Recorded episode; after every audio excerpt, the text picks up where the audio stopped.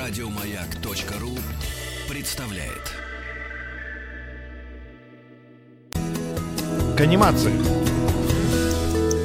100 минут по О, о, в анимации сегодня тема японская анимация и гостья наша, нашего эфира Анна Пушакова. Анна, приветствуем тебя. Добрый день.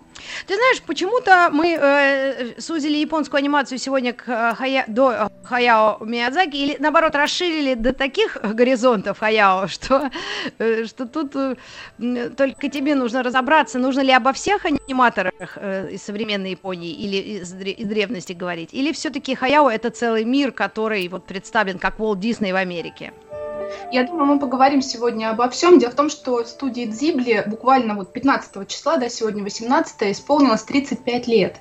То есть э, это большой юбилей для студии, и, конечно, это такая веха для всей японской анимации. Но мне кажется, интересно поговорить вообще о том, э, как сейчас развивается анимационная индустрия в Японии. И, конечно, интересно с точки зрения кассовых сборов на нее посмотреть, потому что был, ну, я не знаю, можно ли это назвать блокбастером, да, но аниме «Дитя погоды» просто побило все рекорды в Японии в прошлом году.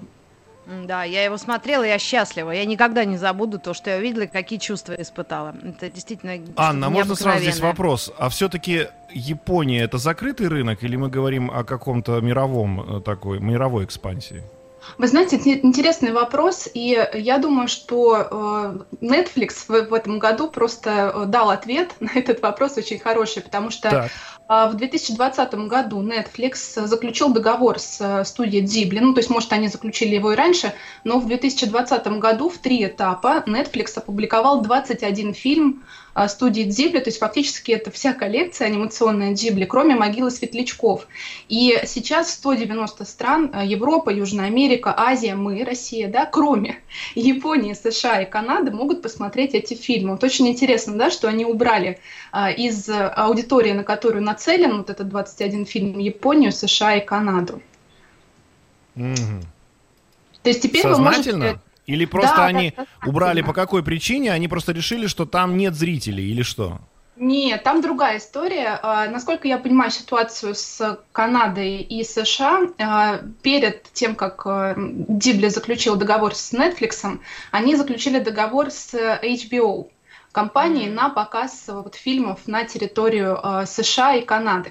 То есть там можно э, тоже легально смотреть э, кино студии Дибли. А вот в Японии очень интересно, потому что, насколько я понимаю, они пытаются как можно дальше отодвинуть вот этот момент, когда э, Дибли выйдет в, в онлайн в Японии самой, потому что в Японии очень широко распространен видеопрокат, э, большое количество видеомагазинов, где можно купить, э, например, Blu-ray диски и смотреть э, аниме легально. До сих пор. Таким сих пор? Да, да, до сих пор. И поэтому японский рынок внутренний в этом смысле, да, он анимационно может быть как-то закрыт по сравнению с другими рынками. Но сейчас э, экспансия того же, да, аниме «Дитя погоды» нам показывает, что это уже давно не а, внутренняя история, и началось это все не вчера, и уже, а, например, фильм 2003 года, э, точнее, э, фильм «Унесенные призраками», да, который был снят а, в Японии в начале 2000-х. В 2003 году он получил уже «Оскар», был номинирован на «Оскар» да, и взял а, лучший анимационный художественный фильм. То уже это нам о многом говорит. Ну и Синкай тоже в этом году был номинирован на «Оскар». Синкай – это тот, который снял «Дитя природы». Погода, да, да, я сказала, это? в этом году, да, я не, не уверена, в этом году или в прошлом году он был номинирован ага. на Оскар, но в любом случае он получил номинацию, да, хотя он сам говорит, что э, он для себя четко понимает, что награда, номинация – это всего лишь необходимая часть постпродакшена, то есть э, он достаточно так как-то скептически на это смотрит.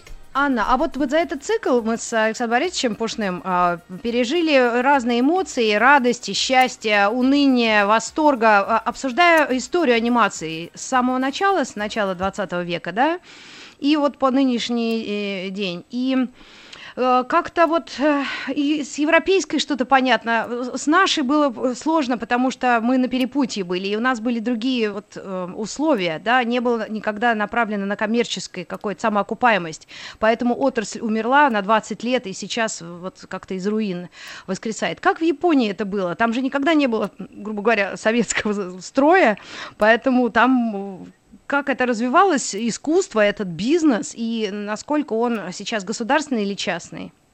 Ну вот насчет того, что там не было такого, как в Советском Союзе, здесь можно поспорить, потому да? что самый первый полнометражный именно анимационный фильм, то есть не самые первые опыты в анимации, они начались в 1916 году, и в 20-е годы ранние французские аниматоры очень сильно повлияли на японских аниматоров, потому что а, те восприняли систему создания анимации вот из плоских фигур силуэтов.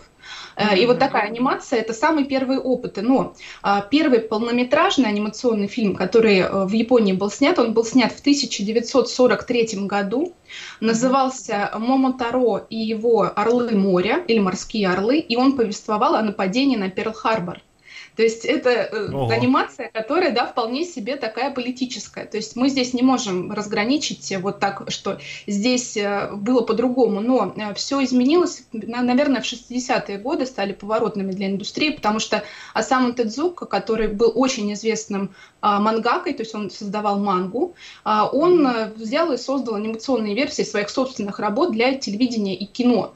И вот это повлияло на индустрию так, что просто развернуло ее буквально, да, и огромная популярность привела к тому, что стали производить 30-минутные телевизионные анимационные сериалы, как раз почти все были на основе манги. То есть, в принципе, были, есть... да, какие-то госзаказы? Ну, а, вот... были, да. Сейчас это прибыльная индустрия, очень прибыльная мы когда говорили про Соединенные Штаты, понятно, Дисней и его Микки Маус, и вот это то, что там произошло, взорвалось таким образом, что вынесло, естественно, этого Микки Мауса за пределы э, Соединенных Штатов, и даже Советский Союз, который вроде как там боролся с, с Соединенными Штатами, все равно принял на себя вот эту стилистику, и, и мультики 50-х годов советские, это просто, ну, калька, как бы, да, с Уолта Диснея. Диснея. Ну, их школа, а, школа Диснея, не калька, скорее да, школа. школа. Я так понимаю, что почему-то эта же волна не достигла берегов Японии. Тоже не совсем или, правильно. Или тоже там что если посмотреть на раннее кино, которое создавал как раз, а, ну, кино, да, анимационные фильмы, которые создавал Асаму Тедзука, то очевидно, что а, здесь тоже было влияние Диснея. Более того, Асаму Тедзука встречался с Уолтом Диснеем, он был его кумиром, да, и а, есть даже зарисовка, на которой а, Асаму Тедзука показывает а, Уолта Диснея чуть ли не с нимбом над головой, а, зарисовка со встречи О. как раз этих двух да, режиссеров. А, надо сказать, что вообще Асаму Тедзука очень интересный человек, потому что можно сказать, что он является отцом японской анимации. А, он был сам выпускником медицинской школы, и а, имел степень доктора наук, представляете, в медицине. Но при этом он очень интересовался а, мангой, ну, собственно, японскими комиксами, да, и начал создавать их в газете, еще будучи студентом университета, а потом переключился на комиксы и научную фантастику. Вот ему принадлежит а, тот самый Астробой, который очень популярен был и за пределами Японии, и, мне кажется, тоже такая узнаваемая а, фигура, но, наверное, самый э, узнаваемый персонаж из японской анимации это а, Тоторо, который как раз принадлежит студии Дзибли и авторству Хаяо Мидзаки.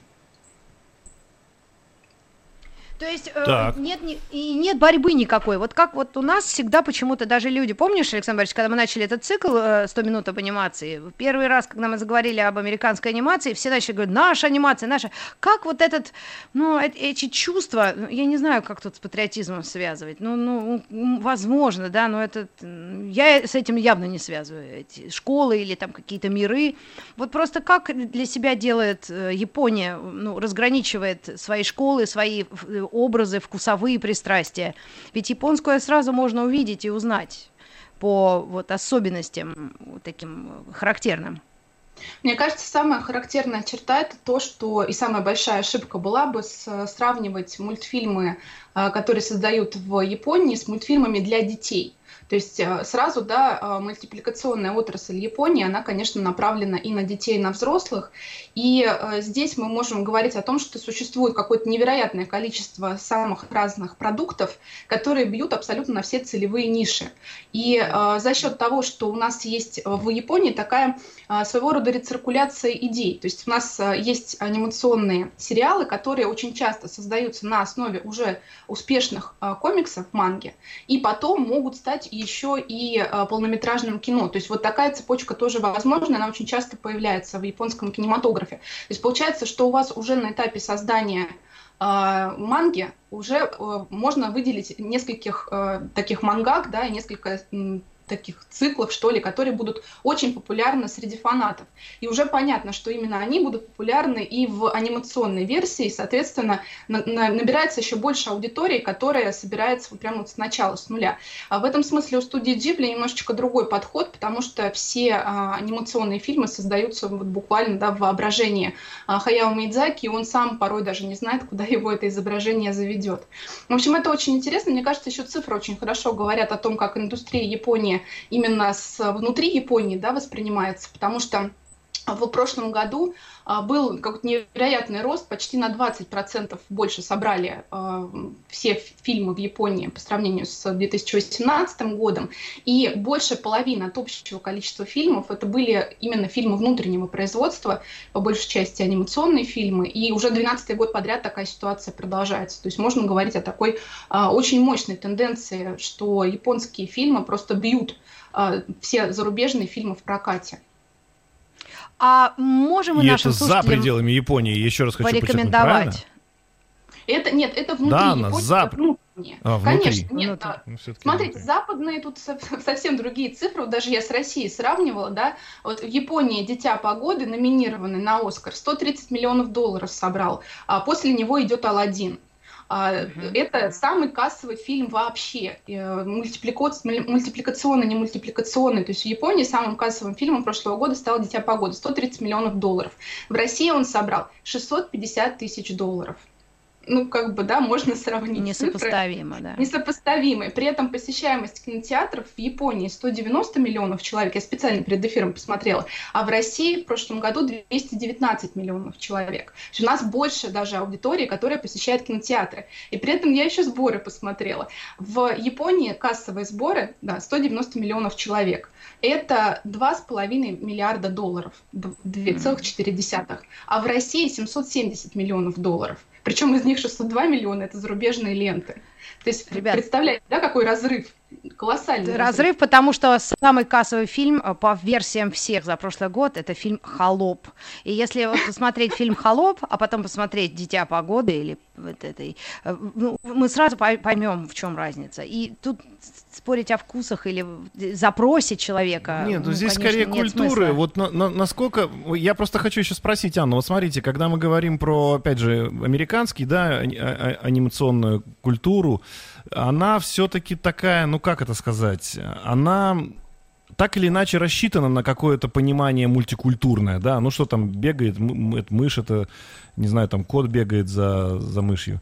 Это, в принципе, всем должно быть понятно. Насколько э, японская а, анимация это... Насколько японская анимация направлена в сторону мультикультурализма и для всех понятно? Или это все-таки нужно любить Японию и понимать ее культуру, чтобы понимать ее мультфильмы? Сложный вопрос. Мне кажется, опять же, здесь надо искать ответ в э, том, что у разных анимационных фильмов есть разная целевая аудитория. И э, целевая аудитория может очень сильно разниться друг от друга, потому что и сами, сама тематика фильмов и манги, которая очень часто лежит в основе фильмов, это э, огромное количество разных сюжетных вариаций, от кулинарии до правил поведения, не знаю, в офисе. То есть э, это еще и много разных целевых аудиторий, в том смысле, что есть а, манга для мальчиков, сёнэн манга, ма- манга для девочек, сёджио, для молодежи, для взрослых там и так далее. И внутри еще есть много-много разных подразделений. Поэтому э, здесь можно говорить о том, что, конечно, это очень влияет, э, именно индустрия комиксов влияет на э, то, какими выходят потом э, анимационные фильмы.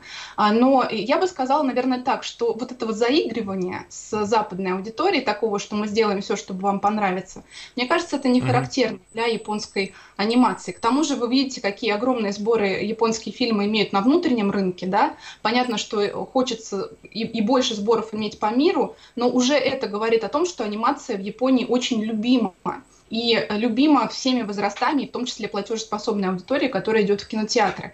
Поэтому здесь можно, наверное, выделить только отдельных режиссеров, у которых есть вот в- внутри, да, в самих фильмах заложена настолько мощная а, психологическая подоплека, что они выделяются из всех, э, из всех других анимационных mm. версий и э, становятся такими универсальными авторами, да, понятными для многих. То есть к таким можно причислить и Хаяо Мидзаки. Не случайно он настолько популярен везде, да, не только в Японии. Потом э, Сатоши Кон, конечно, о нем тоже можно поговорить. Это очень хороший режиссер, который, к сожалению, а, уже э, не работает, да, он э, создал невероятные фильмы по своей психологической глубине.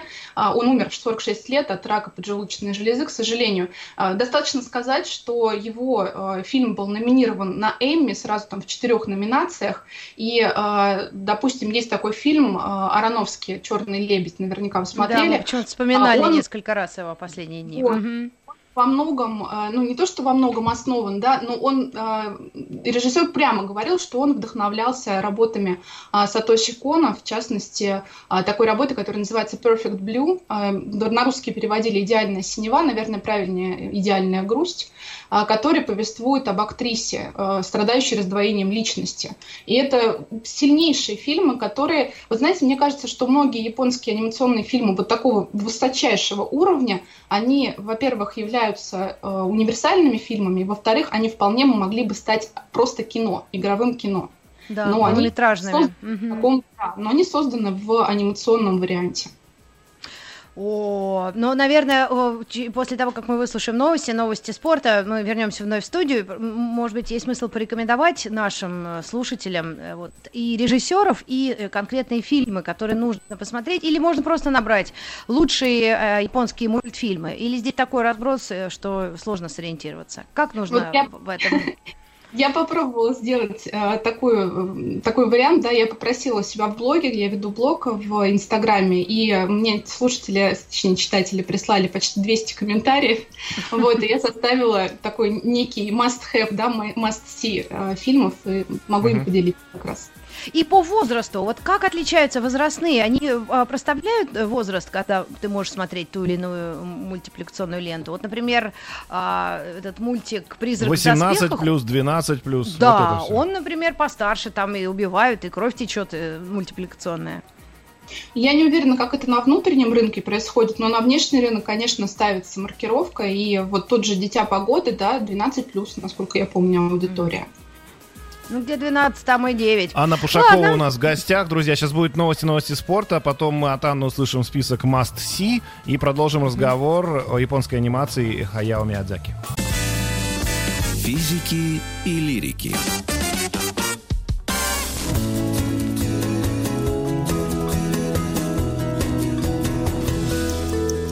Сто минут по... Об анимации.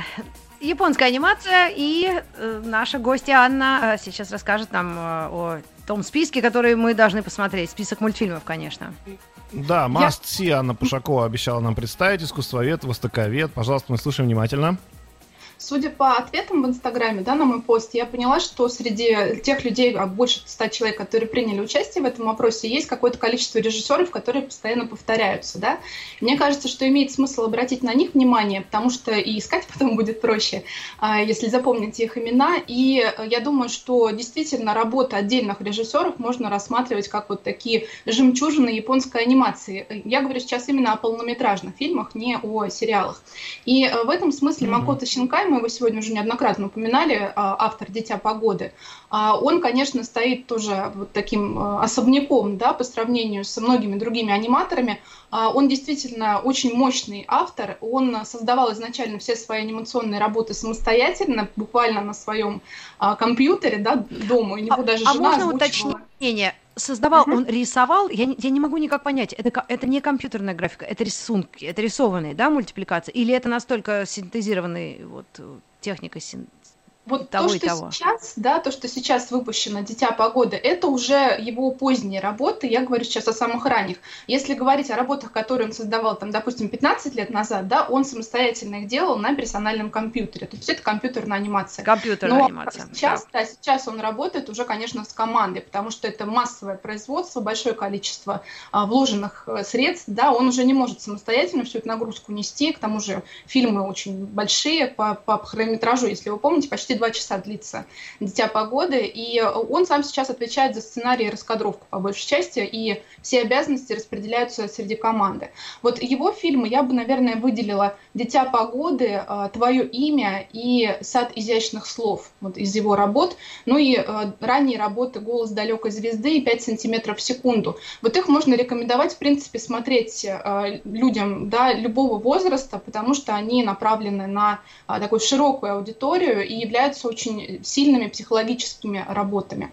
А еще можно выделить такого автора, как а, Мамору Хосода, Э, который тоже известен э, своими работами, и э, у него есть несколько последних фильмов, которые действительно имеет смысл смотреть. «Мира из будущего», «Ученик чудовища», потом он создал «Волчьи дети Амэй Юки», я бы, наверное, рекомендовала «Девочку, покорившую время». Вот «Девочка, покорившая время», ее я смотрела даже с ребенком со своим, то есть здесь я не знаю, какой изначально был возрастной порог, но в 7-8 лет уже детям понятно такое кино. Да, то есть это уже работа работы более серьезные, не просто нацеленные на детей, а уже а, гораздо более а, такие нацеленные на более широкую аудиторию. Потом а, Сатоши Кон, которого я сегодня тоже уже упоминала, «Идеальная синева» или «Совершенная грусть» Perfect Blue, «Актриса тысячелетия» 2011 года, тоже потрясающий совершенно фильм, «Однажды в Токио» или «Токио Godfathers», и «Паприка» 2006 года. Вот эти самые, наверное, значимые его фильмы. И э, здесь надо сказать, что они поднимают социальные проблемы, то есть их смотреть с детьми, наверное, смысла особого, особого нет. Это фильмы, нацеленные на очень взрослую аудиторию, и я уже говорила о его влиянии на Ароновски. Ну, тут можно говорить, конечно, о том, что это э, очень сильный режиссер, который, которому надо дозреть еще, и потом можно пересматривать неоднократно. А потом Мамору Оси и «Призрак в доспехах» я бы посоветовала посмотреть всем. А для тех, кто а, увлекается, особенно будет интересно для тех, кто увлекается таким а, кино про будущее, да, про искусственный интеллект и так далее. Вот я бы, конечно, посоветовала этот фильм. И фильм, который называется «Джин Ро», один из моих любимых в подростковом возрасте, но он тоже такой достаточно сильный, это э, фильм, который на русском языке вышел под названием «Оборотни». Снят он в 99 год. 98 э, даже, по-моему. Да, ну, а, да. и это такая альтернативная реальность, когда Япония э, в войне терпит поражение от Третьего рейха. И население просто существует вот в этой параллельной реальности, и все это выглядит совершенно а, невероятно жестоко, очень глубокий фильм, я его пересматривала неоднократно, то есть тут неоднократно, тут психологические травмы, взрывы, которые просто отражаются на психике, ну, невероятной глубины фильм, который не так хорошо известен, я бы сказала, русской аудитории, то есть вот «Оборотни» или «Джинро» я, я сама лично от себя очень советую посмотреть. Ну и, конечно, Хаяо Миядзаки, которого сейчас мы можем смотреть свободно на Netflix. Я считаю, что это огромный прорыв для студии Джибли на российский рынок. То есть э, это фильмы, которые имеет смысл смотреть легально, в высоком разрешении, на русском языке. Ну, это подарок, на самом деле, для нас, для всех. А вообще о маэстро вот Говоря Миядзаки. еще о нем конкретно, да, вот, вот конкретно именно о Хаяо раз, разговаривая, а, я человек такой достаточно, ну, набитый стереотипами. И Анна неоднократно была у нас в гостях, рассказывала про эту великолепную страну Японию.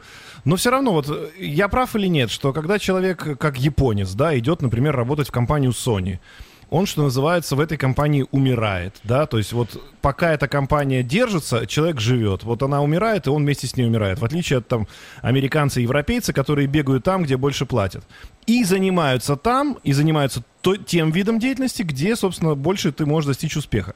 А вот я правильно понимаю, что и биография Хаяо говорит о том, что вот прямо жил себе ребенок, да, в э, японской семье. Увидел мультфильмы, решил стать аниматором, и все. И дальше, что бы ни происходило, он только этим и занимался. И, наверное, будет, понятное дело, уже заниматься этим до конца жизни. Или это не классический э, такой вариант развития событий э, жизни типичного японца, нет? Мне кажется, здесь вопрос внутреннего предназначения очень большую роль играет, да, насколько ты чувствуешь, что это твое, насколько ты чувствуешь, что ты будешь идти до конца, вот именно по этому пути. Я пока готовилась к эфиру, тоже посмотрела на э, современных аниматоров разные статьи, которые выходили в японских СМИ, э, именно посвященные молодым аниматорам, что они думают об отрасли, да, зачем они туда идут Да-да-да. и какой, что они получают в результате. И я вам хочу сказать, что хотя современные молодые аниматоры 20-летние говорят о том, что ситуация меняется к лучшему, но тем не менее мы можем говорить о том, что э, есть социальные опросы, более 300 человек были опрошены, и они сказали, что они работают 230 часов в месяц. А, именно это люди, которые занимаются созданием анимации не только те, кто непосредственно с раскадровками работают, да, не, не только те, кто кадры, а, над кадрами работают, но и те, кто занимаются продвижением, продакшеном и так далее. И если посмотреть, э, да, разбить это на дни, то получится, что это рабочий день 11,5 часов без обеда. А если 8 часов, то это один или два выходных за целый месяц. И надо сказать, что сюда, конечно, идут люди, которые чувствуют свое предназначение именно быть аниматорами, потому что другие статьи меня, конечно, тоже очень удивили с неприятной точки зрения, потому что, а, вот, допустим, выходят такие статьи, которые называются, что, э, которые называются э, с финансовой точки зрения лю, людям невыгодно работать в этой отрасли, да, молодые mm-hmm. аниматоры получают настолько мало, ну, опять же, насколько мало, да, мы говорим о суммах э, примерно 170 тысяч рублей в месяц, ну так, плюс-минус. Но это долгие часы работы и очень низкая заработная плата в целом, да, и это, конечно, и дорогая является, страна, Япо... Япония еще и дорогая конечно, страна, надо понимать. Конечно, это является нормой во многих других секторах индустрии развлечений, я понимаю, да, но это любовь, которая обременена тяжелой финансовой нагрузкой, и большинство людей, которые делают карьеру в анимации, они, конечно, не делают это потому, что хотят разбогатеть или там mm-hmm. иметь э, удобную работу со стабильным графиком, это совершенно другая история, и есть статьи, которые называются, например, «Жить с родителями или потратить все свои сбережения». Больше половины молодых работников анимационной сферы живут со своими родителями или получают от них деньги. То есть это просто, ну, представляете, да, человек не может самостоятельно, больше половины молодых сотрудников анимационных студий не могут жить самостоятельно без финансовой Оф. поддержки своих родителей. Это, конечно, страшная история, но есть но, и... Мне кажется, это похоже на нашу историю, то, что мы вчера Очень обсуждали, пока ситуация в российском э, мультипликационном мире именно такова, что туда идут только фанаты и люди, которые, ну, реально... Я поправлю, Маргарита Михайловна, тебе это говорим о мультфильмах таких, ну, а, скажем так, ну, не, не сериалов таких коммерчески успешных, как та же Маша и Медведи, да, Маша и Медведь. Ну, а как об этом можно говорить? Если человек туда пошел, так нет, оно стало хорошо, потому что это коммерчески успешный получился проект. А если бы нет? То есть люди все равно туда идут, потому что это их призвание, это их жизнь. Они же не да. идут на завод, э, правильно, или в Госдуму. Я вот бы, знаете, что еще хотела добавить, что, конечно, среди всей этой отрасли есть отдельные люди, которые, э, как Хаяо Миядзаки, да, являются такими легендарными фигурами, и в этом смысле его судьба тоже очень интересная. Он ведь ушел на пенсию в 2013 году. А, но Сказал, 2000... да, что я, мол, все сделал уже, что мог, да, я пока да. не знаю, что придумать. Угу. Но он вернулся, он вернулся в 2017 году, и в мае этого года, вот буквально да, месяц назад, было объявлено, что он создает новый фильм и будет создавать его, как считают э, сотрудники э, Джибли, как минимум еще три года.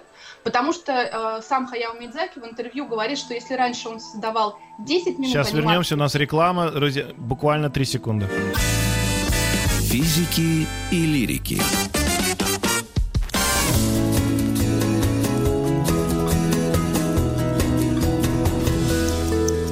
Сто минут по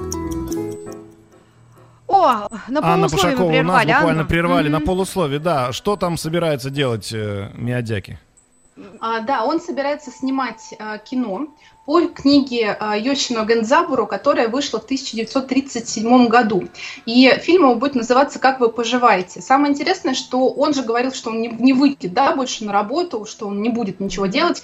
И вдруг он э, выходит, и более того, уже создано э, где-то примерно 30 с лишним минут, даже, я бы сказала точно, 36 минут э, кино, потому что он говорит, что в месяц теперь он создает всего лишь одну минуту анимации по сравнению с прошлым там а, с прошлыми 10 минутами. То есть он работает, представляете, да, если а, скорость работы даже в хорошее время 10 минут а, фильма в месяц, это нам говорит о том, что это колоссальный труд, невероятный. И сейчас вместе с ним работает 60 аниматоров. И даже 60 аниматоров, которые работают вместе с Хаяо Мидзаки, могут создавать фильм всего лишь одну минуту фильма в месяц. Все кадры отрисовываются вручную, абсолютно все. И в этом смысле, если вас интересует вообще фигура Хаяо Мидзаки, я очень советую посмотреть э, цикл документальных передач, который называется «10 лет с Хаяо Мидзаки», вышедший на канале NHK. У него, к сожалению, русских субтитров нет, только английский по-английски, и он на японском языке, но это просто, вот, понимаете, это лучшее кино, которое я вообще видела по э, Хаяо Мидзаки, о Хаяо Мидзаки.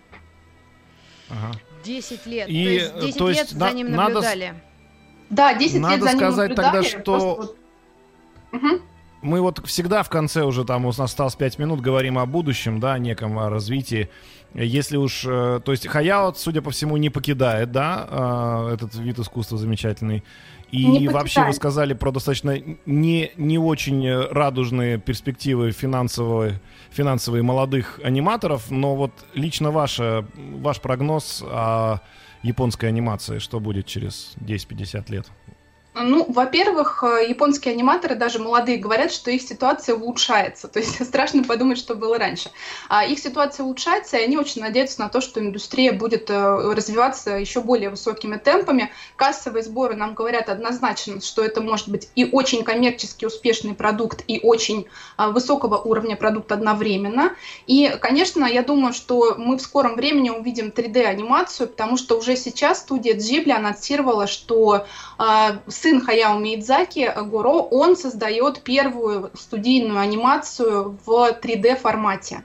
А, в основе лежит история, а, которая была написана Дианой Уин Джонсон, э, э, Джонс, и она же написала книгу, книгу, которая Хаул, «Бродячий замок». Да. Хаула. Ага. И, э, да, и она написала в 2011 году книгу, которая называется «Ирвик и ведьма». И в конце 2020 года мы ее увидим в 3D. На канале NHK будет показ, и я думаю, что в кинотеатре она тоже придет. То есть это 3D-анимация студии Ghibli, которую создает сын Хаяо Мидзаки. Боже, такая угу. ходячий замок а вот... был написан на... Это не японский автор, да? То есть это экранизация... Да, это экранизация книги Дианы Джонс. А, да, ее можно да, почитать, она на русский переведена, да. понятно, да.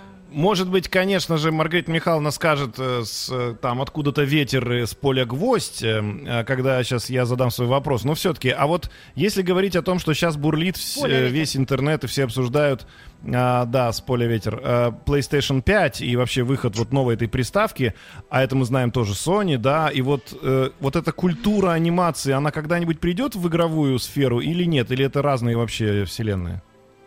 А, я думаю, что какой-то момент они пересекутся. На самом деле они уже периодически пересекаются, потому что анимационные студии работают и с людьми, которые занимаются игровой анимацией. В частности, студия Ghibli, у них тоже был опыт работы с разными а, тоже не игровыми да, приставками. Я уже не знаю, они с Sony работали или с кем-то другим, но в принципе пересечение уже есть. А уж если говорить о фанарте тут вообще очень много э, всего создается на основе анимационных фильмов. Я думаю, что, конечно, есть специалисты, которые в этом разбираются гораздо лучше, чем я, но мне кажется, что рано или поздно все это сольется вообще в одну отрасль.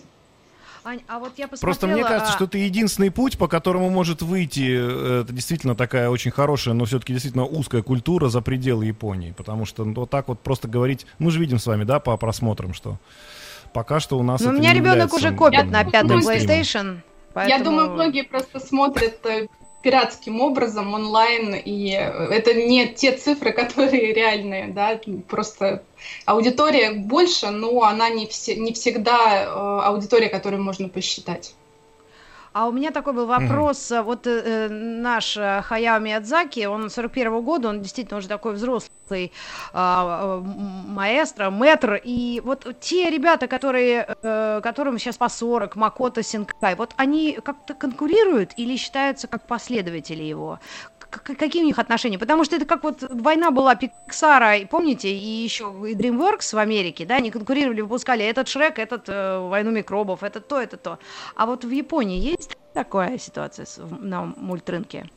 А, ну, вы знаете, судя по статьям, которые я читала, да, ну, во-первых, тот же Макото Шинкай, которому 47 лет, а, он называет mm-hmm. «Небесный замок Лапута», выпущенный Хаяо Мидзаки, студии Джибли, своей любимой работой. И, кстати, это неудивительно. Если посмотреть «Небесный замок», то вы найдете очень много а, неба, очень много а, вот, всего, что касается природы. В общем, тоже очень советую к просмотру.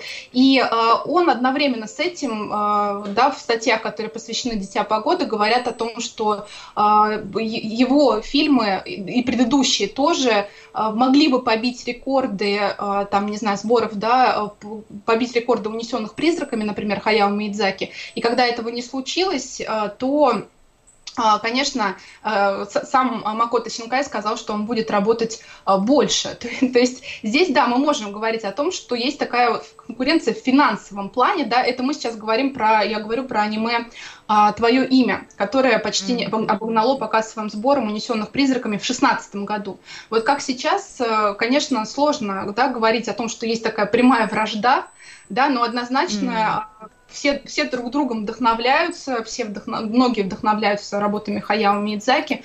Мне кажется, что здесь э, вообще японскому обществу не свойственна такая вот прямая вражда. Ну, я думаю, после Анна, того, как мы этот цикл а, оформим большое. в подкаст 100 э, минут о анимации, об анимации, ну, мы можем переслушивать и брать эти примеры, списки перелистывать, да, этих мультфильмов, и просматривать, и знакомиться с великой культурой анимации со всех континентов. Спасибо, Анне, огромное. И вам Анна Пушакова, друзья, у нас была искусствовед. Ищите ее в Инстаграме. А на этом пока все. Услышимся завтра. Пока-пока. Еще больше подкастов на радиомаяк.ру